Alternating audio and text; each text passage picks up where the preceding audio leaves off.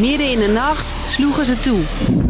Amerikaanse en Britse straaljagers vielen doelen aan van Houthi-rebellen in Jemen. En een van de landen die hielp... Dat hebben Amerika en Engeland gedaan met onze steun, zowel politiek als in het team betrokken. Hoe zit dat precies en wat gaat dit betekenen? Ik ben Hilde en ik neem je mee naar Jemen en de Rode Zee. Lang verhaal kort. Een podcast van NOS op 3 en 3FM. Ze zijn al een paar weken in het nieuws, de Houthis. Een rebellengroep die een deel van het noorden van Jemen in handen heeft. En nu is die groep al een paar weken druk op de Rode Zee. Daar maakten we aflevering 728 over. Maar lang verhaal nog korter. Ze beschieten boten die Jemen moeten passeren met raketten en drones.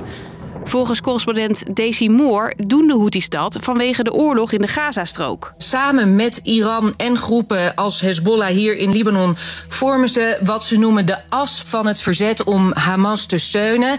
En zo begonnen ze dus mid-november met hun aanvallen op schepen in de Rode Zee. De Houthis staan aan de kant van de Palestijnen en belagen schepen die van en naar Israël varen. Maar de laatste tijd zijn ook andere schepen steeds vaker doelwit. Sinds november zijn er bijna 30 aanvallen geweest, eh, met alle gevolgen van die natuurlijk op de internationale scheepvaart.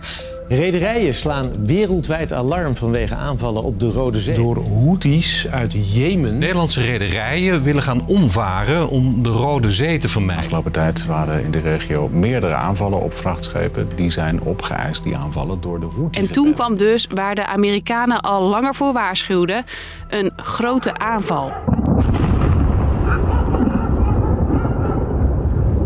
Raketten slaan in, commandoposten, munitiedepots, raketinstallaties, radarsystemen en luchtafweersystemen. Noem maar op. Zo'n 100 raketten verwoesten doelen in Jemen. De Amerikanen zeggen dat de aanvallen het een stuk moeilijker hebben gemaakt voor de Houthis om schepen aan te vallen in de Rode Zee.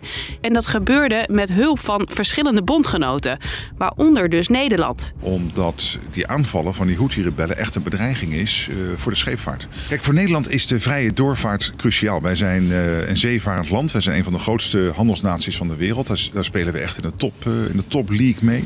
Reden genoeg voor Nederland om bij te springen, zegt Rutte dus. Al is niet duidelijk wat voor precieze rol ja, een land als Nederland heeft gespeeld. Je hoort correspondent Arjen van der Horst. Behalve dan dat Nederland een stafofficier heeft geleverd. Dat die aanvallen nu dus eindelijk werden uitgevoerd, dat was geen verrassing, vertelt Amerika-correspondent Marieke de Vries. Want de regering Biden stond de laatste weken onder steeds grotere druk om er iets aan te doen.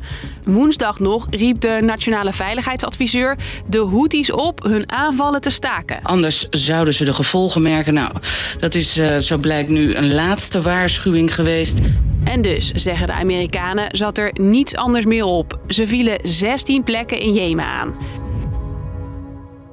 Maar de Verenigde Staten en het Verenigd Koninkrijk weten ook... een aanval kan weer zorgen voor tegenreactie. Of erger nog, een grotere oorlog. Iedereen is natuurlijk doodsbenaar dat dit conflict in Gaza... nu dus ook rond Jemen verder gaat escaleren... tot een veel bredere oorlog in de regio. Al helemaal als meer landen zich met de aanvallen gaan bemoeien, zegt Arjen. Dan heb je nog Iran, de belangrijkste bondgenoot van de Houthis in Jemen. De Britten hebben Iran er eerder van beschuldigd dat ze de Houthis helpen met hun aanvallen op de schepen. Tegelijkertijd zijn de Britten en Amerikanen heel huiverig. Hè. Ze willen niet dat de Iraanse strijdkrachten zich actief gaan mengen in al die conflicten. Want ja, Iran en de Verenigde Staten zijn al jaren elkaars vijanden. Dat het geweld tussen die twee verder opleidt, dat zien de Amerikanen en Britten allebei niet zitten. En de Houthis, die hebben kort na de bombardementen laten weten dat ze gewoon doorgaan met het aanvallen van westerse schepen, zegt correspondent Daisy Moore. Ze hebben met uh, harde taal gereageerd en ze zeggen dat ze verschillende opties hebben om terug te slaan. Hoe ze dat precies gaan doen, is niet duidelijk. Nou ja, dit brengt ons wel weer een stap verder in de richting van uh, escalatie. Uh, we zullen de uh, reactie en de volgende stappen van de Houthis moeten afwachten. Dus, lang verhaal kort. Al weken bestoken de Houthis schepen in de Rode Zee met raketten. Ondanks waarschuwingen van onder andere Amerika.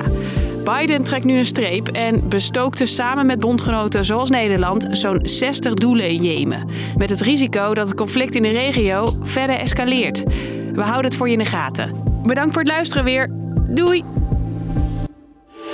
3FM Podcast. Meer muziek ontdekken? Check elke week de nieuwste tracks die je niet mag missen in de podcast 3 voor 12 niet te missen. Via de gratis NPO Luister app of 3fm.nl slash podcast.